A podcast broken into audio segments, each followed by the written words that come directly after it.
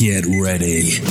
La tecnología, la innovación y algo más son los ejes que nos acompañarán en la conversación del día de hoy con nuestro invitado. Desde la ciudad de Seattle, Juan Goñi nos acompañará por los próximos minutos con temas, anécdotas, historias y experiencias. Esto es 3x3, el podcast. Here we go. Estamos nuevamente al aire. Soy Juan Goñi desde la ciudad de Seattle, en los Estados, Unidos de Norteamérica. Hoy.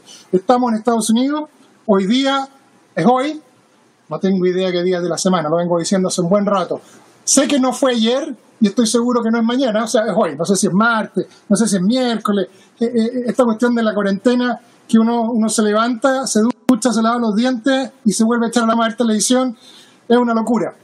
Oigan, cabros, hoy día, cabros, gente, público, eh, mi estimada audiencia, mis dos hijos, mi señora y mi papá, que son los, que me- son los únicos que me ven. Eh, hoy día sí que tenemos un invitado increíble. Lejos, lejos, lejos, el mejor invitado que hemos tenido nunca. Pero antes de eso tengo que hacerle publicidad a los que nos están pagando las lucas para pagar el software. Primero, el canasto amarillo, canasto amarillo, el canasto amarillo.cl, frutas y verduras despachadas a su casa, fresquitas, ricas, eh, en el mismo día. No tienen que salir, no tienen que pedirle permiso a nadie para salir. Segundo, auspiciador o apoyador, porque en realidad este programa no, ni siquiera le da para auspiciador. Eh, Soltexa, soltexa.cl, soltexa.com, soltexa.com, para todo lo que ustedes puedan llegar a necesitar de la nube, de Google, de G Suite, de subir sus servidores, su información en la nube. Y finalmente, me cansé, carácter creativo, la agencia de diseño gráfico súper innovadoras, súper jóvenes, súper dinámicas, son las que nos hacen toda la gráfica, todo el material, las invitaciones. Terminada con esta parte, ¿qué les puedo decir del invitado de hoy día? El sueño del pibe, lejos, lejos, lejos. El mejor invitado que he tenido hasta el momento. Mucho mejor que el invitado que tuve ayer. No le digan al que estuvo ayer. Increíble invitado. Desde la ciudad de Santiago de Chile se conecta en vivo y en directo don Ernesto Beloni. ¿Cómo está, señor? ¿Cómo está usted? ¿Cómo estás, Ernesto? Bien, bien, muchas gracias por la presentación. Pero me imagino que todos los días son los mejores invitados. Pero bien. Pero sí, mira. Bien, aquí Ayer, ayer fue mi prima, anteayer fue mi tía, eh, así que tener una persona del, del- de la talla tuya, de la experiencia tuya, es un, es un lujo, así que te agradezco, uno, que me haya aceptado, porque la primera pregunta, tienes 100.000 seguidores en Instagram, aquí estoy compartiendo la pantalla en Instagram. ¿Cómo filtrar la cantidad de mensajes? O sea, ¿cuántos mensajes te llegan al día, Ernesto? No, es una cantidad. Lo que pasa es que yo estoy siempre haciendo en Instagram, estoy haciendo unos videitos, locuras que hago así con el, con el teléfono, nomás para entretener a, mi- a mis seguidores. Eh, ahí sí, me llegan todas los- los- la- las denuncias, los comentarios, los saludos, qué sé yo. Eh, pero me doy el tiempo. Bueno, ahora todos todos nos damos el tiempo Bueno, para atender a los seguidores. pues. La idea hoy día es conocer un poco la dimensión digital. Tú eres Checopete, eres, eres, eres el humorista, eres un ícono del humor, pero yo quiero conocer a Ernesto Beloni, esta persona que se, se reinventó. O sea, de pasar a ganarte dos antorchas en la Quinta Vergara este año, que fue, te lo digo yo con, con harto cariño desde Seattle, fue un orgullo ver cómo superaste todo el bullying que hubo antes del festival, lo bien que te fue, el tapaboca que le pusiste a mucha gente y me encanta ver esa foto que hay en internet donde apareces con tus dos gaviotas en la mano y, y- y cómo te reinventáis a llegar a tener 100.000 seguidores en, en, en Instagram, que es mucho, que es mucho. Yo llevo 20 años en esto y tengo 1.000, imagínense, tenéis 100.000 seguidores más que yo. ¿Cómo te reinventaste? ¿Cómo se te ocurrió esto? Eh, mira, ¿sabes lo que pasa? Es que eh, yo venía precedido de, al festival de una cantidad de críticas por el tipo de humor que yo hago, que, eh, que se destapó con el estallido social. Se fue una cosa muy curiosa. Yo hasta octubre del año pasado, fenómeno del humor, pues, rey de la televisión, aquí, allá, pero aplausos, risas, qué sé yo el, con el estallido social hubo un cambio de mentalidad de la gente, los jóvenes especialmente, y como que ya no aceptaban, porque tú mi tipo de humor, o sea, ese tipo de humor que yo le hice reír a sus papás, a los, tíos, generaciones completas, yo hace 30 años que estoy en esto, y, y, hubo un cambio muy radical, ¿te fijas? Entonces, y se me viene el, se me viene el Festival de Viña con mucha crítica, y, pero yo estaba convencido de lo que estaba haciendo eh, era bueno eh, así es que yo fui con harta fe, con ganas, y decía, no, no puede ser que la gente me abandone en un momento así. Entonces, no, no creo que el público lo haga. Ahora, estamos viviendo un momento especial, la coyuntura es, era, era súper complicada, eh, los jóvenes no, no, no, apreciaban esto porque no conocían, o sea, el hecho de que hayan trabajado con mujeres, que en ropa interior y todo eso, no les calzaba a ellos como jóvenes por, por este, este cambio pero las otras generaciones sí. Pero yo aún así salí con fe, salí con dignidad a hacer mi trabajo. Dije, no me va a ganar 30 años de sacrificio, de esfuerzo que he hecho, no me va a ganar ahora un, una, un, eh, comentario de, o, de gente que de, muy mal eh, a ver, o sea, a mi, a mi colega, amigo, yo los veía en la televisión y decía, ¿cómo es posible que estén hablando esa barbaridad? No, Beloni, no, está pasado de moda si hacía dos meses estábamos trabajando juntos, dos meses o un mes me llamaban y me decían, Beloni, hagamos esto juntos, porque a mí me va bien, gracias a Dios, haciendo espectáculos, y ellos que no trabajaban me llamaban y decían, hagamos juntos, y sabes que yo te puedo hacer esto en tu show. Y de repente los veo en la televisión haciendo comentarios ridículos. Muchos de ellos tuvieron la hombría, debo reconocer, de llamarme después, eh, en marzo, llamarme, algunos por WhatsApp me mandaron las disculpas, que eran cosas de la prensa, otros tuvieron la hombría de llamarme por teléfono y decir, no me cortes, pelón, y habla tal persona, no me cortes. Yo hablé pésimo de ti y que tú no ibas a triunfar, que sé yo, pero te quiero pedir mi disculpa, me equivoqué y si quieres seguir siendo mi amigo, conocido, aquí estoy. No hay problema, pero la gente fue un poquito drástica, fue muy agresiva. ¿Se te cayó el mundo así de un porrazo? No. noche? No, no, no, no, Tú como profesional, eres o sea, pararse frente al público y hacerlo reír es, seguramente una de las cosas más difíciles que debe existir porque tú tenés tus propios problemas, tu tristeza, las cuentas, pero una vez en el escenario tu pega es alegrarle el día. el payaso, el payaso tiene que salir a hacer reír, a tirarse al suelo y hacer reír a pesar que no tiene que comer a los días o sus hijos están llorando de hambre. Exacto. Pero no es el caso mío. Mira, yo tengo la fortaleza, primero, una fe, y yo soy católico, eh, que, me, perdonen los que no sean católicos, y tengo mucha fe, tengo mucha fortaleza, y eso me da mucha fortaleza. Tengo el apoyo muy grande de mi familia, de esposa e hijos. Entonces, ah, mis hijos estaban ahí en la... Eh, yo, yo, sentía, fíjate, eh, sentía el apoyo de ellos. Y mi esposa no fue porque dijo, no, no quiero ir porque la cosa eh, a mí no me gusta como viene, me dijo, yo no, no quiero verte en ese momento. Pero pues, dos o tres minutos antes de yo salir del escenario, cuando estaba en la puerta de atrás, yo andaba con mi teléfono y me manda un mensaje de ella. Y dice, eres un campeón, sale. salieron las puertas, salí, y yo dije, yo voy a para la pifia, yo, va. Era el 70% mujeres. Aquí en Chile estábamos con el, con el asunto del. Si mi grandes crítico eran las mujeres. Que, que yo, como siempre, abusé humorísticamente, no solamente yo, todos, los chistes de la suegra, los chistes, y, y, hay una revista que el Bim Bambú y todo eso, aquí vaya aquí a ver a las mujeres en bikini o se sacaban, quedan en todo, pero eso. Y, y el 70% de la, de la Quinta Vergara eran mujeres. Y yo dije, aquí así de fe, yo, yo dije, haz lo que quieras conmigo, recibí el mensaje, se abren las puertas y sentí una tranquilidad y, y voy a realizar mi rutina eh, normalmente. Cuidé, sí, algunos detalles, por supuesto. Porque lo que la gente estaba reclamando, que yo me di cuenta, era que, primero que eran las mujeres, que ya bastaba de abusar abusar de ellas, ¿te fijáis? Que el, excesivo machismo que somos que tenemos los chilenos y las mujeres estaban reclamando eso. Y mi compromiso con las mujeres fue que hacía un par de años yo ya había dejado de trabajar con mujeres. Y el compromiso mío era, eh, chiquillas, yo, yo me comprometo y estoy convencido de que no vamos a pasar por las mujeres para, para hacer humor, ya no vamos a pasar por mujeres y hasta el día de hoy se mantiene.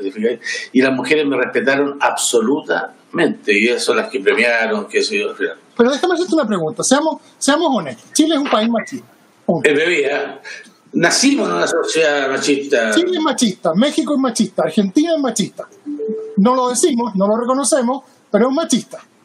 Sí, claro. Con el cambio social del 18 de octubre, ¿Chile ahora es menos machista o los jóvenes la llevan? Yo creo que esto es, esto es una es una presión juvenil, ¿eh? es una presión más juvenil. Ahora, uno que hice yo en varias oportunidades y en el Festival de Día también, yo, yo quiero pedir disculpas, no por mi humor, yo quiero pedir disculpas por mi silencio que por durante muchos años, más de 30 años, sale, por más de 30 años por la injusticia social de que uno eh, ignoraba. Yo reconozco que durante toda mi carrera, que me empezó a ir bien, gracias a Dios, nunca miré para el lado, ¿te fijáis? Nunca vi que en realidad los jóvenes no tenían oportunidades, que había, había campamentos, había hambre, había cosas, qué sé yo. Pero yo pedí perdón por eso, digamos, por, por, no, por no haber despertado antes. Aquí el eslogan era despierta. Y yo desperté con el estallido social. Pues. ¿Esa es la dimensión política del, del Che? De, sí. Yo, sí, yo dije, voy, no tengas miedo de mirarlo a él, porque me voy a convertir en un guerrillero para luchar por ustedes, por las mujeres especialmente, por las mujeres y que terminemos el machismo. O sea, yo soy el reflejo del del machista, digamos, y yo quiero que los jóvenes que lo están mirando ahora, los niños, vean que yo tengo un cambio y estoy mostrando un cambio y que ellos aprendan de ese cambio. Entonces, no tengáis miedo de mirarlo a él. ¿Tú crees que después de 30 años de haber actuado, que a mí me parece un doble estándar, porque uno, las mujeres se preparan, se visten, se arreglan, ser moza, ser bonita, no es una cuestión que uno se levanta a las 8 de la mañana. Y, y, y, hay muchas mujeres que muy bien, me saco el sombrero, de hecho tengo, tengo muchas ganas de, entrevistar a, la, a Daniela Chávez, eh, esa es una parte de la sociedad. Y están los modelos en Estados Unidos, están, o sea, hay, un, hay una necesidad, un hambre por la belleza. Y lo tuyo lo ha hecho toda la vida y la sociedad le gustó. Eh, ¿tú, ¿Tú crees que, que, tú podés hacer un giro en 360 grados y nunca más hacer un chiste de suegra o nunca más hacer un chiste que pueda ofender a una mujer o es un, es un humor distinto? No, no, no, mira, eh, primero tiene que, que, esto, que no pase el humor con la mujer que, que lo. O sea, yo hacía mi sketch con la Marlene Olivarí, con la Kenita Larraí, con la Pamela Díaz, donde todo el sketch era dejarla en ropa interior, todo el sketch era abrazarla por atrás, todo el sketch era, era eso que la gente sabía. Era lo que la gente quería. Ahora, entonces, es lo que hoy día no quiere las mujeres. Los hombres sí quieren, te fijas, los hombres quieren, pero también las mujeres no quieren. Y yo también, bueno, encuentro razón, ¿por qué tenía que pasar el humor y por qué teníamos que llegar a eso, a, a, utilizar a la mujer humorísticamente, a desnudarla, si la mujer es más que el sexo, más que un cuerpo desnudo? Entonces yo también dije, no. Entonces hoy día yo sigo trabajando con mujeres, pero en su calidad de, de, actriz, en su calidad de bailarina, como tú lo viste en el festival, pero no hubo el, abrazo por atrás, te fijas, el manoseo. A nosotros se nos pasaba la mano, debemos reconocer ojo que no estáis tú solo en esto. En Estados Unidos hubo un movimiento muy grande que se llamó, se llamó el Me Too, ¿ok? Que partió cuando varias actrices muy famosas eh, dejaron públicamente, hablaron públicamente de un productor muy conocido en Estados Unidos, que era como una figura que no podía tocar. Weinstein. claro, Weinstein. Y, partió con esto. Llegó a tal nivel que, hay un humorista en Estados Unidos que es eh, Bill Cosby que es un humorista de color, que era, una, era el cantinfla de México, que era, no sé, el Coco Legrand de Chile, eh, que era intocable y está preso hoy día. O sea, el mundo ha cambiado absolutamente. No, no, esto no, no, te pasó a ti por el 18 de octubre. Esto venía de antes. Yo que estoy en el mundo corporativo, yo estoy en empresas de tecnología, también, olvídate, no es fácil hoy día trabajar el chiste, bueno, Estados Unidos es mucho más pacato que Chile. El chiste de los sentido nunca se ha aceptado y, a la mujer siempre se le ha respetado. Entonces, eh, te tocó un momento súper difícil y saliste súper airoso. Eh, cambiado algo de eso? ¿Habrías cambiado los 30 años atrás? ¿O te tocó lo que te tocó y te reinventaste y vamos para adelante? A mí me toca hacer lo que la gente quería ver en esos años. ¿Te fijáis que yo lo hice tanto en el programa de Morandé como compañía? Yo, yo, yo junto con, ¿te acuerdas tú de Daniel Vilche? Me imagino que era Daniel Vilche, es humorista. Bueno, ese fue el que siempre la llevó con las revistas. Él, él como que se empezó a retirar un poco, estaba con Daniel Vilche, y eh, seguí yo con las revistas. Y las revistas eh, son espectáculos, eh, son frívolos, con las mujeres con plumas, para que lo entiendan bien, con bikini, con doble sentido, con grabato, con sketch, qué sé yo. Y eso hacía yo. y esa era mi fama. Ahora, tú puedes hacer hoy día un chiste, ponte tú, de la suegra, pero también en ese mismo momento tú hagas un chiste del suegro, ¿te fijáis? O sea, no le carguemos la mata a la, a la suegra o a la mujer en ese momento. O sea, yo, yo, yo en mis hoy día hago chistes por tú de, de, de, mujeres o no denostándolas, por supuesto, es más simpático, pero, pero si tiene un chiste de la suegra, que la suegra era gorda, yo dije, pero mi suegra, ese sí que es un chancho. ¿Te fijáis? O sea, que sea pareja la cosa. Oye, ¿qué es andar de gira? ¿Cómo es andar de gira con Daniel Vilche? ¿Es una chacota constante o es como cuando se apaga la luz uno como que se como que se pone más, más, más, tranquilo? Esta foto es en Isle Pascua.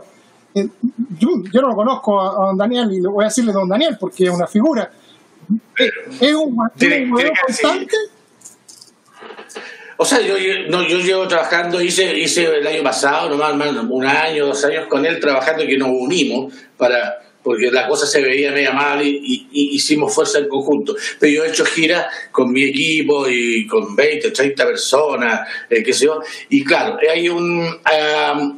tiene que haber un ánimo constante, diario. O sea, tú te levantas en la mañana con buen ánimo, porque tú no podías hacer humor eh, si, no tenías humor. Entonces, en la mañana, yo, yo despertaba a las 5 de la mañana, por ejemplo, en mi hotel, en Puerto Montt, y despertaba para ir al baño, cualquier cosa, y empezaba a llamarlo a todos para despertarlos. Y yo decía, despierte, ¿qué pasa? No, nada, lo que pasa es que me desperté y dije yo lo voy a hacer el único huevo que voy a seguir despierto, así que los Así que todos despiertos, los voy a llamar cada cinco minutos. Entonces, y así, pues después llamo a almorzar y la talla. Sí, es, las giras son, digamos, un constante relajamiento, un constante así, eh, palanqueo, sí, pasarlo bien. Pero a ver, tú eres una persona famosa, te quiero hacer un caso, tú conoces a, Mario Kreuzberg y a Don Francisco, lo conoces personalmente, ¿no? Sí. Y hay una historia, toda la gente le, cuando lo ven en persona, él es como que está apagado, como que es fome. Claro, prenden la luz y aparece Don Francisco. Y es súper entendible, o sea, me imagino en el caso tuyo, vaya a comprar pan, vaya a andar a echarle encima el auto y no podía andar en los checopetes todo el día, ¿no? ¿Cómo es la vida de un famoso como bueno, no hay que ser muy extremista, ¿te fijáis? Don Francisco, mucho que es demasiado extremista. Y tú le hablas, eh, no, no hay que ser muy extremista. Igual tenés que andar alegre, igual tenés que. Ahora, sí, todo el mundo espera de ti el chiste agarrado, que te haga una talla o que tú el chabulado. Pero claro, no es eso tampoco. El, la gente lo pide, la gente te dice, la gente cuando te invita a comer a la casa, dice, va a venir Velorio, venir Chicopete, prepárense yo también quiero disfrutar de la fiesta igual que ellos, de la comida, o sea, no quiero ser yo el florerito de la mesa, pues yo quiero disfrutar. Pero la gente no lo entiende así. Pero uno tiene que saber más o menos equilibrar las cosas. O sea, tampoco andar muy pero tampoco andar echando la talla todo el día. Hay humoristas que andan todo el día echando la talla.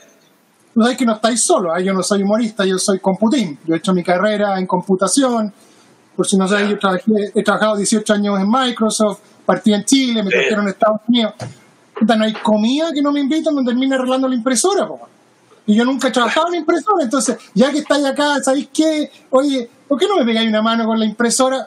Y uno no puede decir que no, pues a los doctores les pasa eso, a los cantantes, oye, te invito a comer y trae la guitarra, poco. Bueno, a los doctores tienen la, tienen la posibilidad de decirle, oye, sí, no hay problema, andame a la consulta y te hago un descuento.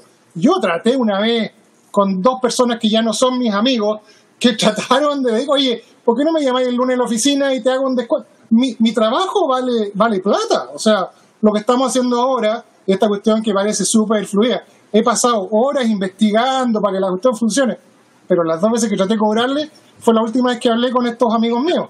Sí. Oye, Ernesto, te reinventaste. Estoy viendo tu sitio web y me encanta, te felicito y ojalá que te vaya súper bien. Tenés un, un emprendimiento. Primero, ¿Qué, ¿Qué, crees que es un emprendimiento? ¿Cuál es la diferencia entre un emprendimiento, un pituto, una pyme eh, o, o, o, mi trabajo? Porque en Chile ahora son todos emprendedores. ¿Qué crees que es un emprendimiento? Yo considero que el emprendimiento es lo que tú vas a iniciar algún negocio o algo que nunca lo has hecho. Vas a emprender una nueva actividad. Ese para mí es un emprendimiento. Y los emprendimientos míos han sido, yo, yo siempre he sido un poquito comercial, he tenido restaurantes, teatro, locales, eh, siempre, siempre me ha ido mal, pero bueno, porque uno no es comerciante. y en este periodo, este periodo de cuarentena, en este periodo de cuarentena, había, había me pasó una, una cosa muy curiosa. Yo pesaba 100, 106, 107 kilos. Estaba muy gordo, tú lo viste el Festival de Villa, estaba demasiado gordo. Entonces me sentía mal. Y durante la cuarentena y con una buena eh, eh, encierro, con un encierro de meses, eh, viene, una, viene una especie de ansiedad. Y esa es lo que te hace subir de peso, a comer más, a, no dormir, y con toda la preocupación, ¿qué voy a hacer si no tengo trabajo? Bla, bla, bla, la familia, los hijos. Entonces se me ocurrió a mí, se me ocurrió hablar con un químico farmacéutico, pero más que, que no tanto de los remedios. Entonces le, le dije yo, ¿sabes qué? Tengo un problema de ansiedad absoluto. O sea, yo eh, estoy subiendo de peso, estoy comiendo porque estoy ansioso, porque no puedo dormir, estoy intranquilo, incluso hay días muy deprimido. Entonces, conversamos eso y este eh, ingeniero farmacéutico, pero en la parte natural, digamos, en base a, productos alimenticios, a vitaminas, eh, qué sé yo me dice, yo te voy a crear una pastilla para que se le pase esa ansiedad. Se pase. Y probamos. Y yo en dos meses bajé de los 107, ahora estoy en 95 kilos. Sin pasar hambre, sin droga, sin nada, sin, duermo bien, qué sé yo. Y dije yo, ¿por qué no puedo traspasarle a la gente que está que pasó eso a la gente? Y saqué este producto que se llama Anxiety Control, que es un control de la ansiedad para que tú puedas dormir, para que tú te puedas relajar, para que no te venga la depresión y comer, porque la ansiedad es la que te hace comer y esas cosas. Estoy viendo tu página web. ¿Lo, tenéis en, en, la página web o todavía no sale? No, todavía no sale. No sé, están los preparativos, la, la, la pastilla está, la, la, fórmula está, está todo que falta todo el asunto marketing. Bueno, hay un problema, no problema, sino que hay, hay, un, hay, una, hay todo un sistema de, de registro de marcas, hay resoluciones. Ah, así que está en ese proceso más tipo administrativo. Pero yo creo que va a ser de gran utilidad. Más que, mira, más que que sea un negocio para mí, te lo digo sinceramente, ¿eh? Eh, es una, la posibilidad que si a mí me sirvió, yo quiero traspasar eso porque he hablado con amigos, están desesperados, no duermen, me vienen unas depre, me dicen. Entonces, ahí si yo puedo traspasar, si puedo ayudar con eso. Y tengo que vender el producto porque para poder solventarlo. Pero cuando haya, que cuando haya que regalarlo, lo voy a regalar. O sea, el mundo, yo estoy al otro lado del mundo. Si tú agarras el mapa y veis Santiago, tírate una línea el lugar más distante que te podéis imaginar, llegáis a Alaska, te un poquito, ahí estoy yo. ¿ya? Estados Unidos está súper, súper complejo. Esta cuestión eh, es un. La pandemia esta es una cuestión histórica que no. Bueno, yo no lo viví en mi vida y vamos a hablar del año 2020 por todas nuestras vidas. Entonces, hay un meme bien divertido que dice: Weón, no tenéis hambre, estáis aburrido. O sea, uno está en la casa ¿Y, ¿Y qué hago? ¿Veo televisión? Yo en mi caso me siento frente al computador y hablo con gente famosa tratando de ser famoso yo, o, como digo, mi señor amigo, sabes que más no te soporto en la pieza, eh, ándate al escritorio, me viene al escritorio y dice esto. Eh, pero esta cuestión genera ansiedad, como decís tú, uno come, que hayáis bajado 18 kilos. 12, 12 kilos. 12 kilos, sin hacer ejercicio. Y sin pasar hambre, ¿ah? Y sin pasar hambre. Me saco el sombrero. Y lo que me gusta es, pusiste tus lucas, vaya a hacer el remedio, eso es el emprendimiento, lo vaya a sacar al comercial, vaya a poner tu imagen arriba. Correcto. Porque si se te enferma alguien de colitis, no. Ah, sí, bueno, todo es, por eso está preparado profesionalmente, no es, tampoco tiene, no contiene, no tiene fármacos y cosas así que, que sean contraindicatorios. ¿Te fijáis? Eh, eh, más que nada es, es, es, muy natural, ¿te fijáis? En base a vitaminas. Hay vitaminas que nosotros no la consumimos, que la vitamina, no sé, la D, la B13, B12. Nosotros hablamos de la vitamina A, la B y la C, que para los resfríos. Pero hay un montón de vitaminas que, que, que son verdaderos remedios, pero son naturales. Bueno, si, si son enfermedades, mira, Seattle, no sé si lo habéis visto, es una ciudad que tiene la fama de que es oscura, que es como vivir, es como vivir en, eh, en Punta Arena. ¿Y por qué te fuiste, te fuiste para allá a esa oscuridad? Porque me trajo Microsoft. Mi sueño ah, era yeah, Microsoft, yeah, trabajar yeah. con Bill Gates. Y la casa matriz de Microsoft, la casa matriz de Amazon, están acá en Seattle, que es una ciudad maravillosa. Es como vivir en Pucón, pero con toda la Ah. tecnología de Santiago. Entonces, no hay smog. Yo llevo 17 años acá y nunca le he puesto alarma a mi casa. eh, no hay portonazo. ¿Y el Bueno, clima? El clima, eso es lo que te estaba comentando. El clima no llueve mucho, pero sí está nublado mucho tiempo. Nueve meses del año es esa nube gris que te deprime, que te baja. Y el doctor, a mi caso, me hizo tomar vitamina B12 porque no ten- la vitamina B12 te, te la da el sol y aquí no hay sol. po. O sea, Correcto, correcto, Exacto. correcto. Oye, y en, siguiendo con emprendimiento, estoy viendo tu página web. Esta cuestión de la, del carbón pasado y las longanizas sigue funcionando, me imagino, ¿no? Sí, claro. Lo que pasa es que yo, yo más que emprendimiento era, yo lo que hacía y lo que hago era como negocio. Por ejemplo, yo venía el 18 de septiembre aquí en Chile, que es donde están las fiestas y todo el mundo consume choripanes, longaniza, ¿verdad? Entonces, ¿yo qué hacía? Yo inven- no inventé el nombre, le puse el nombre a una, mandé a hacer una longaniza a una fábrica de Chillán de muchos años, de, con mucha tradición, y que llevara con tales características que fuera no grasa, no repetición, no se las pongo en la parrilla, me arda, yo quiero una, una, una fórmula así. Y, y llegamos a un acuerdo y me hizo una y le puse Don Che. Y después, eh, esa, esa longaniza Don Che, yo la saco solo y exclusivamente para los eh, 18 de septiembre. Entonces Ay. hago, hago dos, tres toneladas y las vendo. Tres Y toneladas. Sí, sí, no es mucho, son 8.000 kilos, no, no es tanto. Pero suena, suena fuerte, pero para, para el 18 de septiembre se venden 100.000 toneladas. Entonces yo hago 3 toneladas, 4 toneladas y las vendo. Ahora, con esto de... eh, yo tengo un hijo que es ingeniero comercial, recién egresado de la universidad, pero es de estos millennials. Entonces trabajaba en un banco y un día llega y me dice, eh, papá, no, me, ya no quiero ir más a trabajar al banco porque me da una lata, debo llegar a las ocho y media, si pierde el Colo Colo mi, jefe pues se enoja, me reta todo el día, no, yo, pues entonces yo quiero, no, quiero eso, papá, quiero ser libre, quiero, quiero, una- quiero de hacer un emprendimiento yo. Me dijo, pero como tú tienes esa longaniza y dedicar para todo el año, sí, hazlo, pues, lo paso a ti. Y él empezó a- fue complementando la longaniza con, con el chocopete, que, que es para los asados, chocopete de asado, ¿te fijáis? El, patachero, así. Entonces le puso el carbón y le, empezó a poner tabla y le empezó a poner un montón de cosas y lo complementó. ¿Te fijáis? Y hoy en día él se dedica a eso, a, a todo lo que sea relativo al asado, eh, pero en forma simpática, digamos.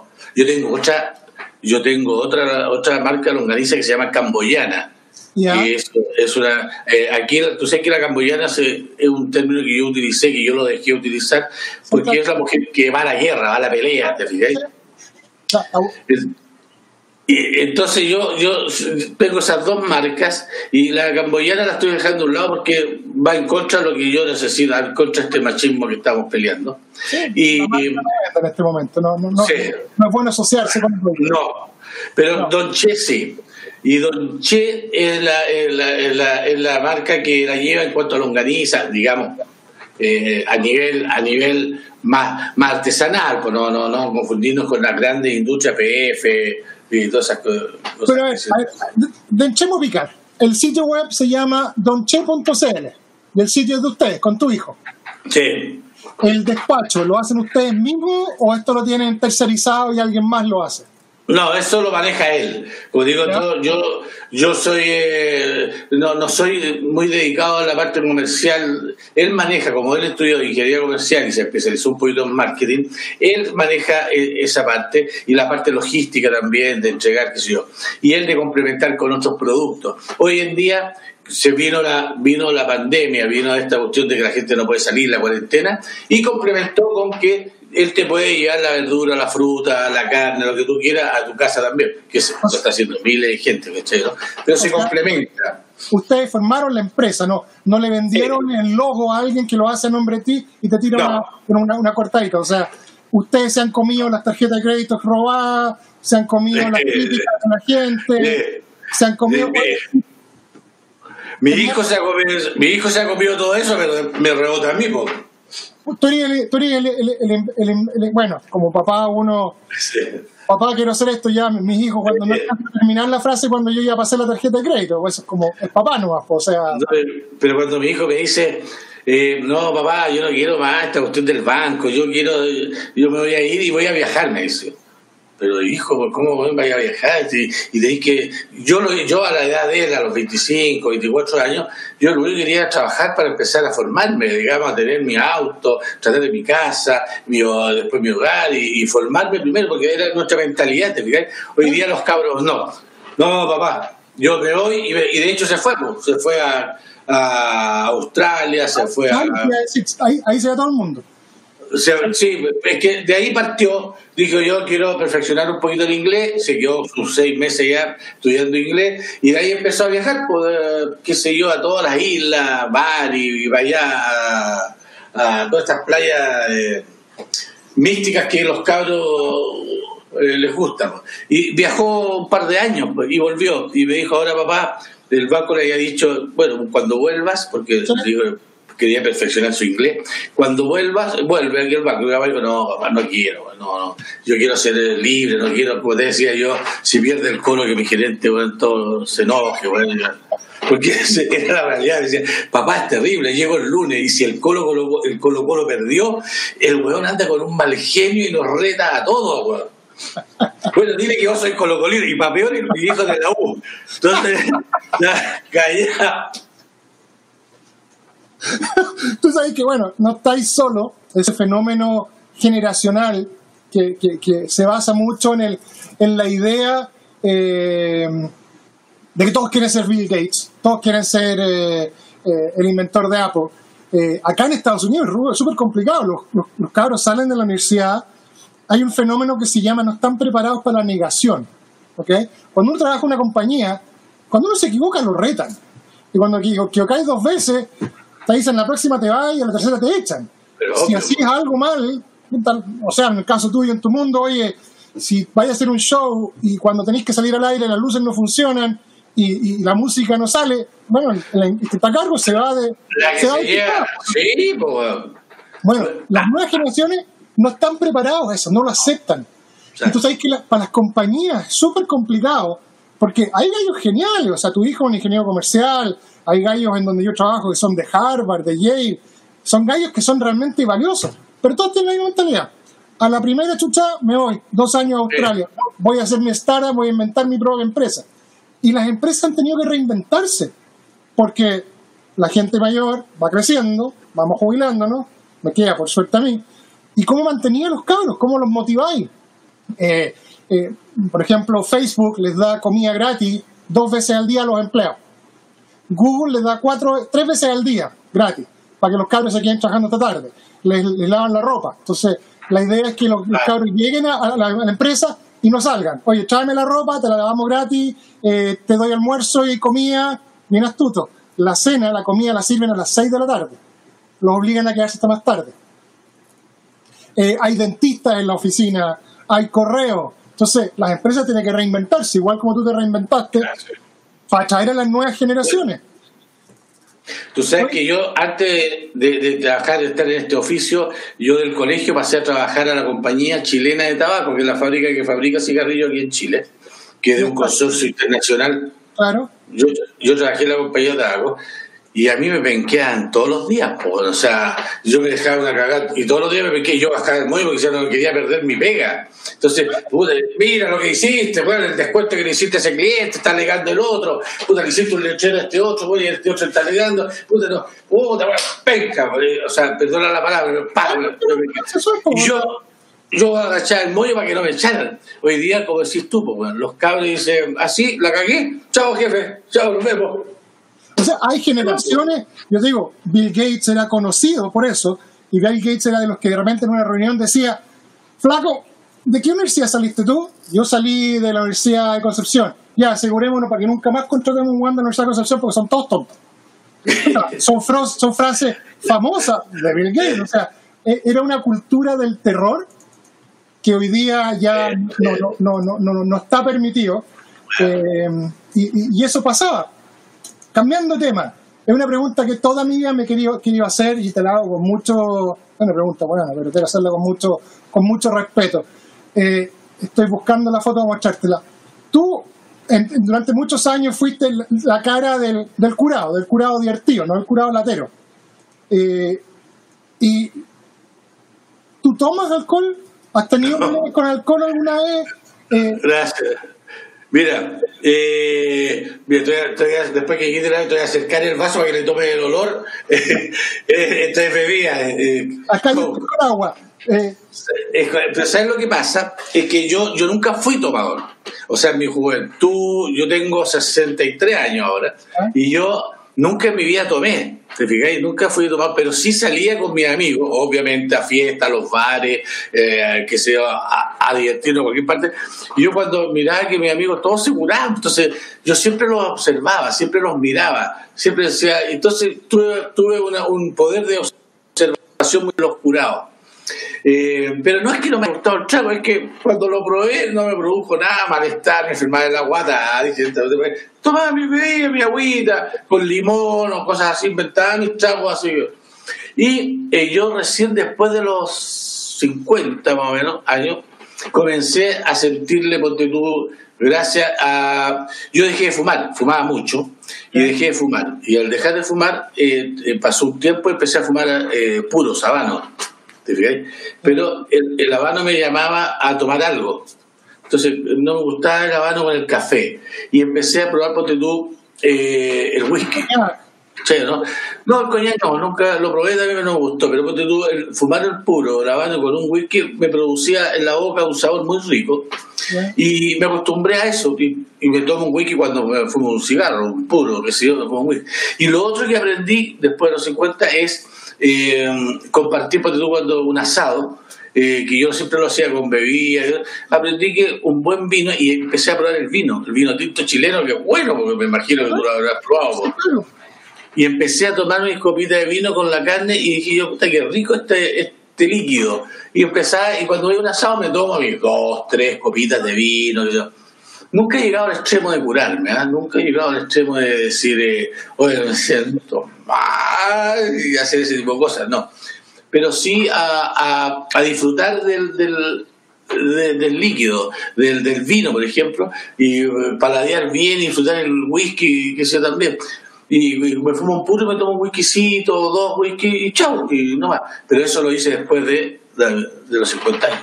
O sea, el Chico Pete como, como, como personaje nace de la investigación o cuando estáis arriba del escenario, como dicen en Chile, no estáis arriba de la pelota, o sea, estáis súper sobrio y, lo que estáis eh, presentando es, un personaje. De la misma forma que un artista de cine cuando hace una película en drogadicto, lo que está interpretando no está drogado. O sea, es una pregunta que siempre que hacer. O sea, ¿cómo alguien puede estar en la Quinta Vergara manejando a... ¿Cuánta gente cae en la Quinta Vergara? 15.000. 15.000 personas y estar curado. O sea, es como, chuta, ¿en qué momento esto de madre? No, 15.000 ahí presente, pero tenéis la presión también de 5, 6 millones, más los treinta y tantos millones que están mirando afuera del uno, ¿sí? porque las Yo era uno de los 33 que estaban en directo, yo era uno de ellos desde el otro lado del mundo. Oye, claro, eso pasa. Eh, eh, la famosa muela, que, que, que aparentemente en los humoristas hoy día ustedes se ponen un audífono inalámbrico acá y hay alguien atrás que le está contando la rutina. ¿Cómo es? ¿Tú sabes eso? Sí, no, no la, la usé para Viña, pero en Viña la usé ¿Ya? para estar informado, como no sabíamos qué iba a pasar. O sea, había una incerti- incertidumbre por las, por las, por las redes sociales de que Velorio estaba siendo muy atacado. Yo tenía mucha incertidumbre, entonces yo quería saber qué es lo que estaba pasando. Entonces que yo pónganme una muela directa al director. Si el director me dice, oye, apúrate, acorta, está la cagada con las redes sociales, está la cagada con el público afuera, o algo ahí, entonces yo me puse muela, pero no para el texto. Y le dije, bueno, para el texto, en caso de que si la gente se, se me, me empieza a quedar la escoba en el 15.000, bueno, pifiándome, qué sé yo, que el director me haga la instrucción pero si corta, apúrate, cambia. Entonces yo eh, yo tenía esa, esa muela, pero no para el chico, porque la rutina estaba ensayada, probada y tal. Tenía mis, planes B, planes C, si se pone, ya tenía mi plan B, eh, qué sé yo, pero nunca, eh, nunca dependía, digamos, del gallo que me pone la dirección, un contacto con la dirección que me quiere decir que está quedando la con el público, apúrate. Entonces, en vez que me haga el productor así o así, me decían, apúrate o vamos bien, tranquilízate, porque nunca lo escuché, o sea, nunca tuve la, o sea, nunca lo escuché. al- en una oportunidad escuché a, a la persona que me soplaba, en una oportunidad escuché de que eh, eh, al, al lado equivocado. Me dice, yo tenía que salir a cambiarme una chaqueta y el vestuario estaba, porque tú salías a la mano derecha tuya, a la mano derecha, y yo salía a la mano izquierda. Entonces, bueno, me dice, a la derecha, weón, a la derecha. Eh, eso es lo único que escuché. Ah, dije, ya, era mañana. Era ¿Pero único ¿La persona que estaba con la Sí, muela era alguien de tu equipo? ¿O era el director del sí. programa? ¿Quién era? No, y él y el director del programa le transmitía a él si él quería algún cambio o necesitaba alguna cosa, que nunca lo hizo. No, nunca, nunca le, le hizo ningún comentario de que apúrate, ni que acorta, ni que alarga, ni que está la escoba, ni que estamos bien, nada. Yo miraba de repente para al lado, porque tú y los productores, los tíos que están al lado, me hacían, ah, porque ellos estaban con el rating. Estamos ahí todavía. Bueno, mientras tanto rellenamos. Esto es internet. Estamos en eh, estamos conversando, no grabando, estamos conversando con Seattle, desde Seattle con Ernesto Belloni, conociendo su, su visión digital, su, su mundo eh, no conocido. eh, y como estamos en internet, eh, hay problemas con internet, así que mientras tanto vamos, lo que vamos a hacer es vamos a desconectarlo para que se vuelva a conectar y pues seguimos con la conversación. Mientras tanto, aprovecho yo de contarles que este programa, que está en directo desde Seattle, nos están apoyando la gente del Castillo, del Canasto Amarillo, que es un servicio de frutas y verduras a domicilio, donde ellos te mandan, eh, tú pones la orden, compras por el teléfono, compras por el sitio web y eh, durante el día te van a dejar las frutas y verduras directamente a tu casa. Servicio muy útil para quienes están hoy día encerrados eh, en cuarentena y no pueden salir por esto de los permisos. También la gente, la verdad que son todos, amigos míos, así que, eh, eh, que me están ayudando con las lucas para pagar los programas, la cuenta de internet, las luces para que esto salga al aire. La otra empresa se llama Soltexa, que es, son especialistas en todo lo que tiene que ver con, con la nube, con Internet, con todo lo que tiene que ver con eh, la conectividad a la nube, con G Suite. Así que son la otra empresa que nos está apoyando. No me atrevo a decir auspiciadores, porque la cuestión es demasiado chica para decir, tengo auspiciadores. Son, empresas que han creído en este proyecto y que están ayudándonos. Y el tercero se llama Carácter Creativo. Es una empresa, es como una pequeña boutique de diseño gráfico.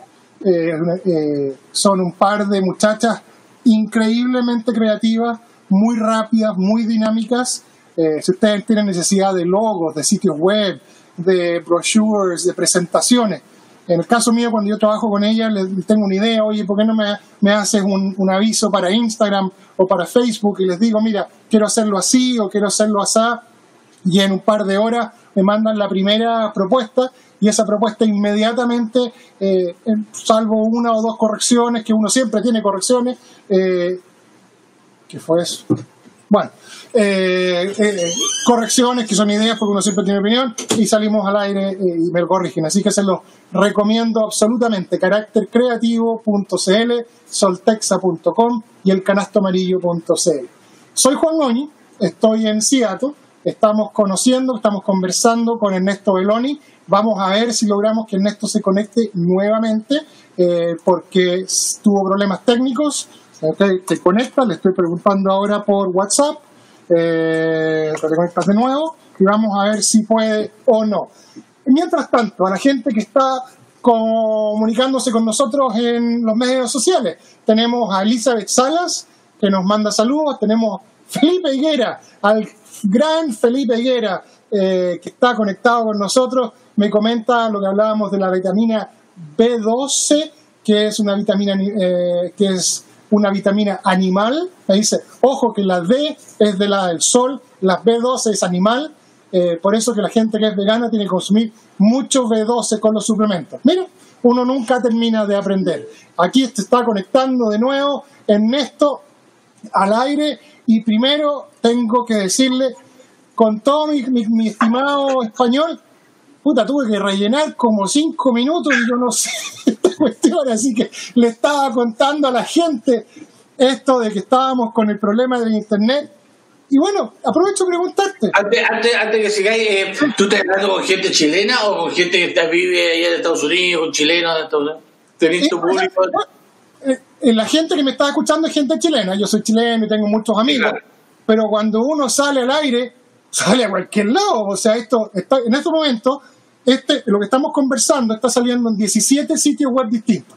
12 sitios web de Facebook, en Periscope, que es de, de, de Twitter, en YouTube y en Instagram.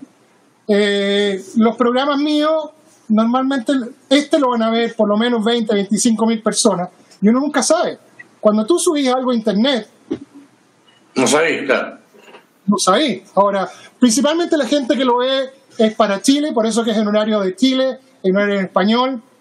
Eh, y aprovecho a preguntarte, ok, ¿eres hombre Mac o PC? ¿O ninguno de los dos? No te entendí. ¿Qué computador usas?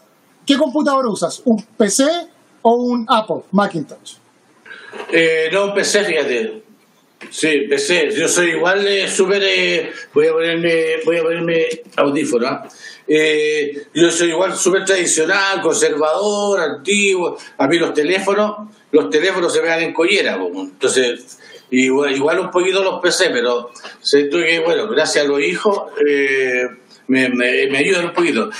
Pero yo, yo no soy muy amante de, de este asunto digital, ¿eh? porque a mí me gusta más el contacto directo, me gusta más, bueno, pero esto permite también, como decías tú, llegar a gente que está viviendo a lo mejor en Rusia, chilenos que están en Rusia, que te están mirando, que sea. Ahí llegó tu hijo, parece. No sé. No, no, no, no, No creo que- no, no, no creo que sí. O sea, se está yendo el güey, el que estaba con tus señores se está yendo. Oye, ¿y cómo es tu relación con la tecnología? ¿Amor, odio o indiferencia? Eh, no, no, no, no. Yo con la tecnología eh, estoy como una etapa pololeo, así, así como, eh, como que quiero entenderla. eh, como que quiero entenderla y, y voy para eso. Lo que pasa es que tú estás en una edad, yo, yo, yo tengo a lo mejor quizás mucho más, más edad que tú, pero eh, lo mío, lo mío es, eh, ya estoy como, no te voy a decir que ya, ya estoy cansado, me quiero ir a mi casa, no, pero estoy en una etapa de, de más disfrutar un poquito de los 40 o 50 años que he estado en mi vida. complicarme la cabeza, no, quiero tomar un curso de enseño, no voy a usar el computador, el teléfono, no quiero lo que hago ahora es viajar mucho. Yo viajo con mi señora, con mi esposa, viajo mucho. Este año no hemos podido viajar por razones obvias, ¿te fijáis? Pero En yo, la cocina la pienso. ese, me cobran hasta peaje aquí en el pasillo, pero es que ya no. ¿Sabes? Lo que pasa es que eh, viajar me gusta mucho y, teníamos planificado todos unos viajes este año, pero no, no se pudieron. ¿Cuál es tu ciudad favorita? Fuera Chile? Eh, hay, hay, varias ciudades favoritas. Está la ciudad favorita de la entretención, está la ciudad favorita de, de la modernidad, está la ciudad favorita de, del espectáculo. Madrid para mí es una de las ciudades que me, me atrajo mucho. Eh, el, el, Cairo, todo lo que es Egipto, también a mí me produjo cierta, eh, mucha empatía con el Cairo, a pesar de que tuve un problema. En el Cairo yo iba con el taxi y mi señora ve una motoneta, porque tuve el año de la Cocoa, una motoneta en la calle, y le empieza a tomar fotos. Oye, y a las dos cuadras más allá se nos viene encima unos patrulleros, unas policías, uno dice, ¿qué, qué está pasando?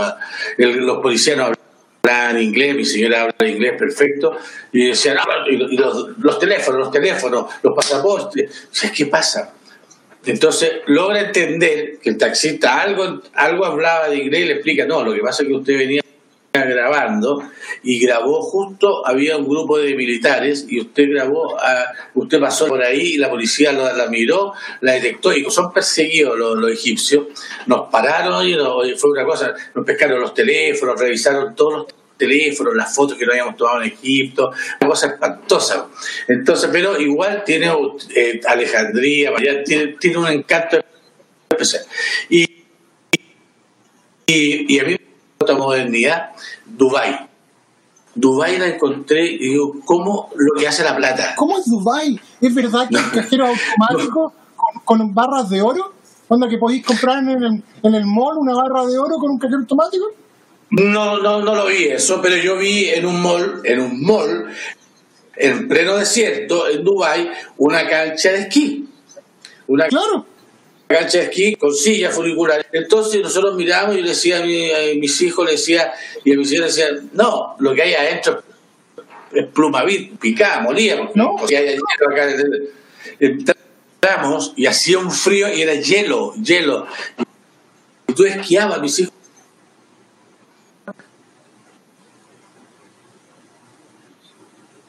Se volvió a caer en esto de Loni. Los problemas de internet nos estaba contando. Lo voy a esperar para que nos cuente cómo era este centro de esquí en la mitad de Dubái, eh, en los Emiratos Árabes. Eh, es uno de los lugares donde hay mayor riqueza del mundo. Eh, y este mall, que es uno de los malls más importantes de Dubái, que según lo que entiendo además tiene un acuario gigantesco. Pero en este sí, está diciendo que, que había, habían canchas de esquí en la mitad del desierto que deben haber promedio 40 grados. Eh, no hacía tanto calor, eh, yo fui en la época de verano, y para allá no está en verano. Claro, cuando hace calor, hace calor allá en verano. Y, no, no, era, era un clima muy parecido al nuestro, así como de primaveral. Y, pero mantener eso todo el cancha de esquí dentro del desierto, el acuario que tú mencionas, es un acuario inmenso, es un acuario así de varios pisos para arriba. Que tú es un... Entonces decía, las torres, los edificios, el modernismo es impresionante. Eh, tú entrabas a la pieza del hotel y tú no, no apretabas nada. Tú, tú entrabas y decías, ¿qué idioma hablar en, la, su habitación? Eh, español, ok, español. Entonces tú entrabas a tu pieza, préndete y ¡pam! ¿Tú sabes que a propósito de eso? Hay un producto que se llama Amazon, tiene un producto que se llama Alexa, que es una cuestión que tú le hablas y tú le dices, Alexa, ¿qué hora es? Por ejemplo, Alexa, what time is it? Bueno, tengo uno que está en mute ahí y te contesta. Y acaban de sacar la versión en español, donde tú le puedes hablar en español, pero lamentablemente no entiende chileno. Entonces acá en la casa nosotros practicamos el chileno y de repente le digo, ¡cállate, weón! No entiendo esas palabras. Así que. bueno, es, es, la tecnología es que tú usas el. El Waze, claro. Reculando. ¿Qué será reculando cuando el señora lo escucha? Bueno, ya, vamos para la casa. No, reculando es échate para atrás, le digo yo. y el señora se llama atrás. Reculando. retrocediendo. Porque tú te pasas y dices, no, dice la tía, recalculando, de la vuelta a la derecha, de la vuelta a la izquierda. Eh, pero, pero, pero, una de las ciudades que me gusta a mí es Nueva York. Nueva York me gusta mucho. ¿Nueva York te gusta Nueva York? A mí me La encontré demasiado. No, no me, no me gustó. La encontré demasiado estresante. Yo, yo fui antes de que cayeran las Torres Gemelas. Mi señora estaba esperando nuestro primer hijo. Y nunca me ha pasado que estábamos en un restaurante, no muy pituco, así como un subway, eso donde tú te, te pides el sándwich y te sientas. Y mientras nosotros comíamos, tenía dos personas paradas al frente mío mirándome, esperando que yo terminara el sándwich para sentarse en mi silla. Ah, ah. O después fuimos a ver una obra de teatro, fuimos a ver al, al Blue Man Group, que son unos, unos mismos que se Claro. pintan de fútbol y todo, y a la salida eran como las 8 de la noche, azul. Enojo, enojo. claro, y, y yo paro un taxi con la mano, y en el momento en que me doy vuelta para decirle a mi señora que teníamos un taxi, un gallo llegó, abrió la puerta, se subió el taxi y se fue. Me cargó Nueva York. Eh, Sí. Y aparentemente eso es Nueva York, o sea, hay gente que, que ese- esa como adrenalina constante le gusta. A mí no me gustó. A mí no me gustó. Pero es cosa de gusto. Sí, bien apasionante. Apasionó, me apasionó, la verdad. Eh, Estados Unidos no, es no un país con historia, con, con, con, con- con historia pura, qué sé yo, digamos, como lo europeo, eso lo digo muy claro. Pero ir a los museos también es increíble. tanto como un museo como, por ejemplo, también te es atractivo para uno tú, a ir a ver dónde murió John Lennon, por ejemplo. Eh, uno que fue amante de los Beatles, o sea, ir a ver dónde lo mataron, estar ahí donde, donde lo mataron, eh, el lugar. Ahí tiene lugar, las obras de teatro, la- la- las comedias musicales son increíbles. El Blue and Group, ese lo vi varias veces. Eh, o sea, igual tiene su atractivo eh, so- cultural interesante. Pues, nosotros fuimos, me acuerdo, en una oportunidad, varias veces fuimos una vez el año nuevo a pasar el año y nevó, que si yo queríamos Ah, ver el, el año nuevo. que-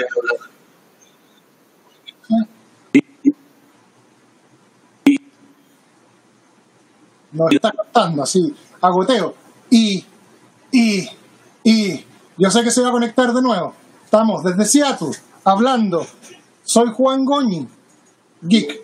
Y estamos desde la ciudad de Seattle. Tengo a Ernesto Beloni que tiene un, un problemas con el, con el wifi, con el wifi, que nos está comprando Nueva York. ¿Qué diciendo el año nuevo en Nueva York?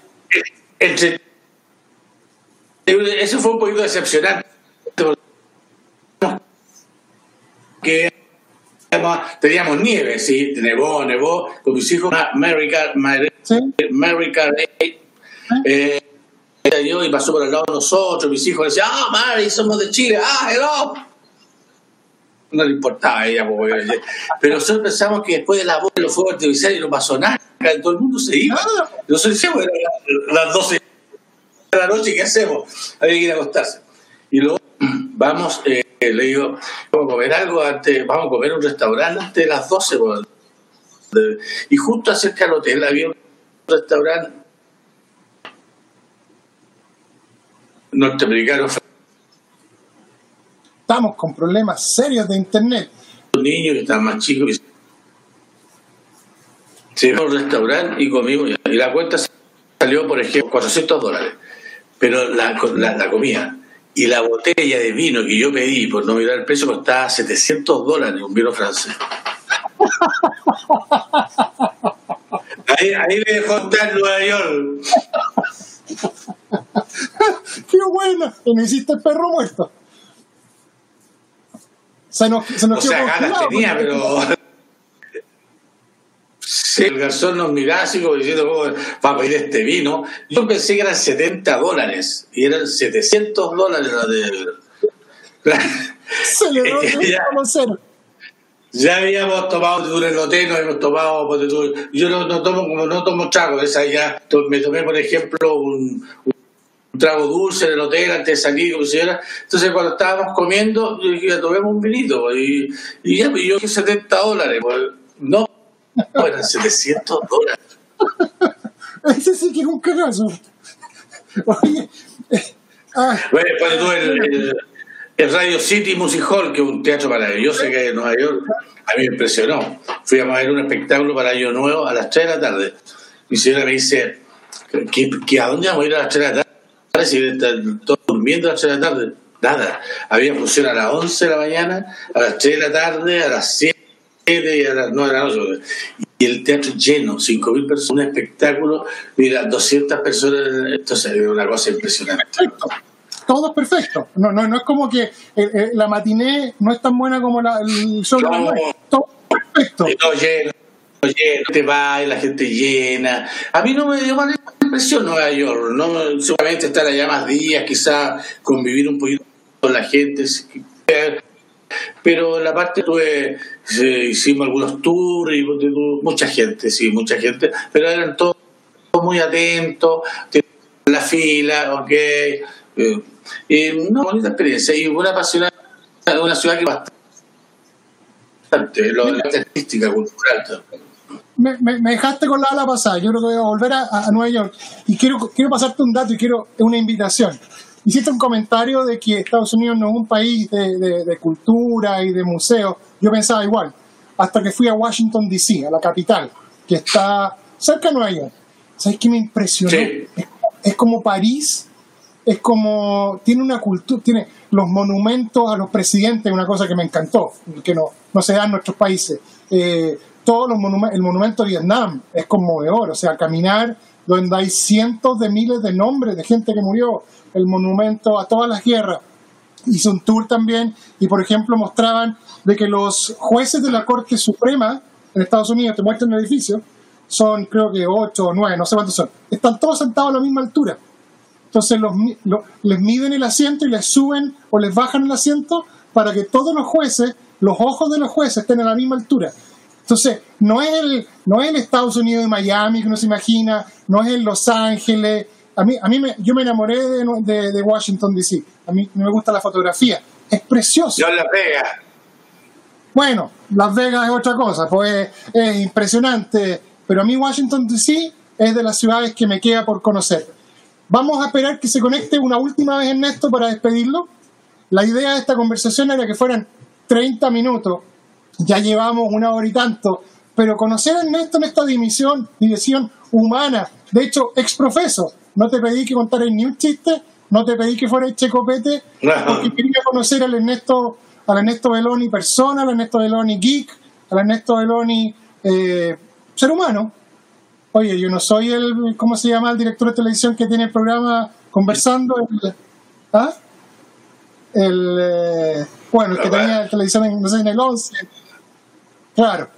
Bueno, Ernesto, te dejo para la gente que se quiera comunicar contigo, que quiera comprar las longanizas. ¿Dónde te encuentran? ¿Dónde se comunican con tu hijo?